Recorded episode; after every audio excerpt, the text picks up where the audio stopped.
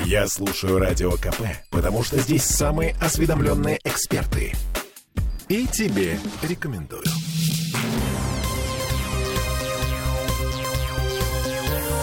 Темы дня. А в выходные это не повод отменять плату за парковку в центре Петербурга. В Смольном не готовы идти навстречу людям. А еще наши власти хотят поднять штрафы за езду без полиса ОСАГО.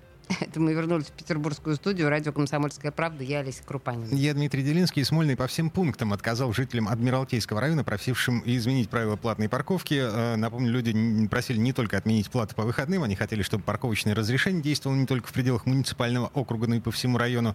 Еще просили сделать так, чтобы была льготная парковка около социальных учреждений, школ, детских садов, поликлиник, больниц. Ну, в общем, там куча требований, куча просьб. Сейчас мы со всем этим будем разбираться вместе с нашим автоэкспертом Дмитрием Поповым. Дима, а мы звоним. Да. Здрасте, да. Привет, Дмитрий. Привет. Угу. Вы мне хотите сказать, как здорово убрано в городе?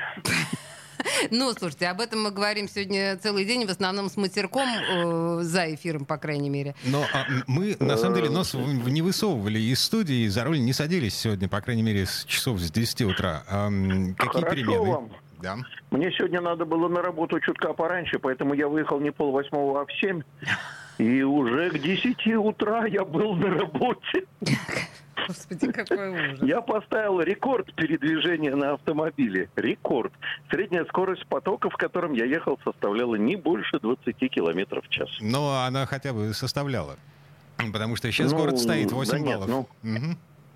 На самом деле, на самом деле, вообще, если взять э, в анализ, так по-взрослому, количество снега, которое сыпалось ночью, есть предположение, что ночью колонны какие-то ходили.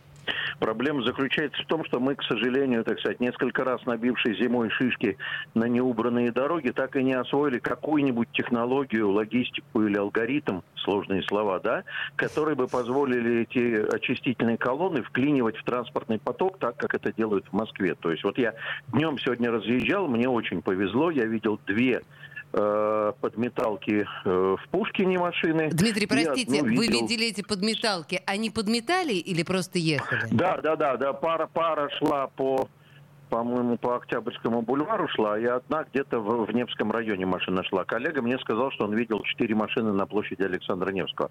Понимаете, как бы вот э, призыв гаишников не выезжать на дороги услышали коммунальщики. Не, погодите, погодите. У комитета по благоустройству есть вполне ничего себе официальное объяснение. Значит, с утра мы не видим снегоуборочную технику, потому что в этот момент, когда мы едем на работу, у них пересменка. Ну вот, одна смена заканчивает, вторая дневная, угу. собственно, начинает. Они не уточняют, сколько часов э, пересменка занимает. Днем, значит, они uh-huh. подметают улицу, но не так активно, как ночью, потому что дороги, ну так, немножко загружены. Вот. А в вечерний час пик они вообще стараются не трогать э, дороги в связи с тем, что на дорогах и так плотно. Поэтому вот хочешь увидеть снегоуборочную технику, заработай, выезжай ночью. Я, я, я, я даже не знаю, что про это сказать, потому что аналогия, которая мне просится, она немножко отвечает нынешней геополитической обстановке. А что, если мы применим сюда, так сказать, тезу о том, что война войной, а обед по распорядку? Ну, у них пересменка, а снег при этом не пересменяется, он продолжает сыпать. Ну, такая не, нехорошая история, честно говоря. Я один раз видел в Москве, как э, убираются дороги. И я не могу сказать, что мне эта технология понравилась, потому что за колонны из машин снегоуборочных, которая, к слову сказать, впереди шла в сопровождении машины ГИБДД. Это вот интересный момент. Uh-huh. Вот. За этой колонной собиралась довольно большая масштабная пробка. Но это шла, по-моему, она по Садовому кольцу, по-моему, по какой-то широкой дороге шла.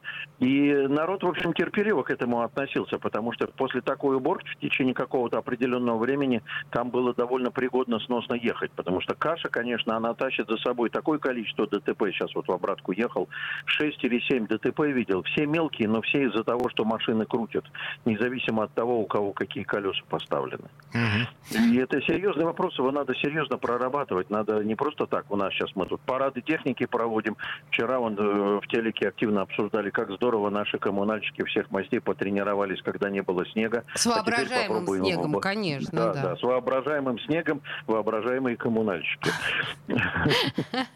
Ну, с настоящим снегом, понятно, они по первости-то растерялись. Это, ну, очевидно. Слушайте, хихоньки-хахоньками. Всегда неожиданно пришла зима. И опять зараза в декабре. Um, ну, слушайте, ну смиритесь же уже, в конце концов. Общественный транспорт, подземный общественный транспорт, вот в это время это наше все. То есть сейчас я выйду с работы и сяду в метро. Um, чего и всем остальным желаю, между прочим. Давайте по поводу mm-hmm. платных парковок все-таки. Значит, попытки жителей Адмиралтейского района надавить на Смольный, они успехом не увенчались. Ну, э, смотрите, во-первых, эти попытки, этим попыткам предшествовало то самое заседание рабочей группы с громкими хлопаниями, не дверями, но с громкими заявлениями и с большим количеством запросов. И напомню, что до прошлой пятницы рабочая группа в Смольном, э, в этом самом Мариинском дворце у депутатов собирала все эти предложения. Я, к слову сказать, не все эти предложения разделяю, но все время я, я там в аналитической записке написал, что есть компромиссные решения, в том числе вот эскроу-счета, которые создадут, что если вы ребенка отвозите в школу, вы двадцать рублей платите. двадцать. Не сто, а двадцать. И это уже как бы снимает проблему по целому ряду направлений. Я думаю, что битва еще не завершена. Битва еще не завершена, потому что такой тотальный отказ и нежелание идти на компромисс загоняет ситуацию в очень политическую плоскость ее решения, честно. У нас достаточно про... губернаторский ЗакС, я вот так скажу, и не достичь компромисса между Смольным и Мариинским дворцами, это, в общем, как бы фиаско называется. Поэтому, скорее всего, что еще мы увидим продолжение. К слову сказать, мне казалось, что нужно было все эти предложения сначала хоть где-то обсудить, потому что все предложения собрались, подались в комитет по транспорту, никто ни с кем ничего не обсудил, никто нигде никаких заключений не написал, все просто высказали свои хотелки. Ну, соответственно, комитет по транспорту поступил аналогично заявителям. Он написал, вот это нет, потому что, вот это нет, потому что, а вот не будет действовать на весь район, потому что для хранения транспортных средств, с этим я согласен, кстати. Но вот тарификация, например, может быть изменена, должна быть изменена, почему нет? Эскроу-счета, такое странное волшебное слово, странное в применении к парковкам. Я напомню, речь идет о поминутной оплате парковок. То есть к твоему... Мало того, что... Мало того, что поминутное платье, поясню, если мы заведем эскроу-счета, то в этом случае государственный регистрационный знак при, привязан э, к моему счету, на который я забрасываю деньги, так же, как я на договор с транспондером на платных дорогах забрасываю. И у меня отпадает необходимость в том числе болеть в моей голове, в какой зоне я нахожусь. Потому что, ну, для получения в бюджет какая разница, в какой зоне-то я нахожусь, честно говоря. Угу, то есть вот проезжает, мимо, я... проезжает мимо машина с камерой, фотографирует номер через пятнадцать минут. пятнадцать минут она снимает с этого счета двадцать рублей. Угу. Делов-то как бы. Конечно, это не поминутная тарификация, но разбиение часа на четыре четверти с вполне себе приемлемым э, тарифом, это, в общем, как бы нормальная история. И думать не надо, в какой зоне стою, как оплатить, каким способом приехал, припарковался, ушел по делам и времени сократил. И у тебя максимум списали, если ты коротко, там, шестнадцать-двадцать минут отстоял, списали двадцать рублей. Но эта сумма, вот только не говорите мне, она совершенно приемлемая для любого. Я сегодня на автобусе четыре раза проехал, там шестьдесят рублей стоит. Угу. Но ведь это нужно черепить, это нужно поднимать одну точку. Для этого надо перерабатывать автоматизированную систему сбора оплаты, которая предусмотрена четыреста сорок третьим ФЗ. Для этого надо разыгрывать контракт, чтобы кто-то ее модернизировал. Конечно, проще пареной репы взять московскую систему и тупо ее просто здесь воткнуть. А пойти впереди Москвы мы что, не хотим, что ли? Между Почему прочим... бы нам не попытаться пойти впереди Москвы и сделать хитрее и интереснее оплату, чем в Москве? Ага. Хитрее и интереснее оплату, чем в Москве. Звучит многообещающе. А, карточки на метро, между прочим, придумали у нас в Петербурге. Слушай, ты еще бабушку угу. вспомнил. Угу. А, вот. а мультитарифные планы, Дмитрий, придумали в Москве. Когда вы покупаете, вот я приехал на конгресс, купил одну карточку, и она на все. На трамвай, троллейбус, автобус, ЦКАТ, э, там...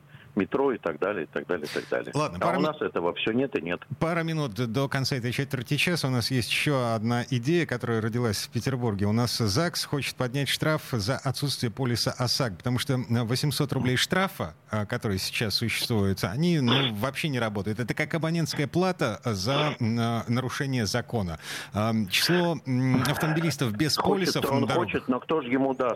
Не, у Это них же есть право... норма. Да, же... у них есть право законодательной инициативы на федеральном уровне. То есть ну, они могут предложить Госдуме. К моменту, когда все круги ада такой законодательной инициативы будут пройдены, история со страховыми полисами будет побеждена с другого входа. Дело в том, что у нас сейчас отрабатывает система, которая штрафует помимо скорости еще и за отсутствие полиса, и по восемьсот рублей каждый день уже нормально получается, двадцать четыре тысячи в месяц. Погодите, и а эти автоматические камеры, Дим, а эти автоматические да. камеры еще в прошлом году собирались прикрутить к базе Российского Они союза автостраховщиков? Работают.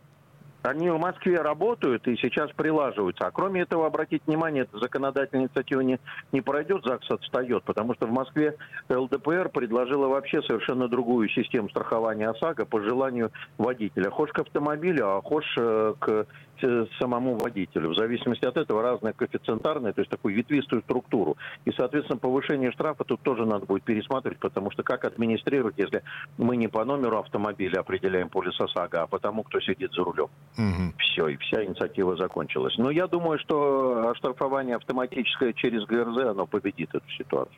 А сроки? До конца следующего года, думаю, ситуация придет в разрешительное состояние. Это был Дмитрий Попов, наш автоэксперт. И, кстати, завтра в десять утра очередной рыбный день. Дмитрий Попов, Ольга да, Маркина, да, да. Кирилл Манжула будут обсуждать автомобильные новости и что происходит на дорогах в Петербурге. Завтра в десять утра. Не пропустить. Дим, спасибо. Да. Хорошего вечера. Да, спасибо. Пока. Так, а у нас что? У нас все на этом? У нас все на этом, но это был захватывающий. Темы дня. Попов изобрел радио, чтобы люди слушали «Комсомольскую правду». Я слушаю радио ка пэ и тебе рекомендую.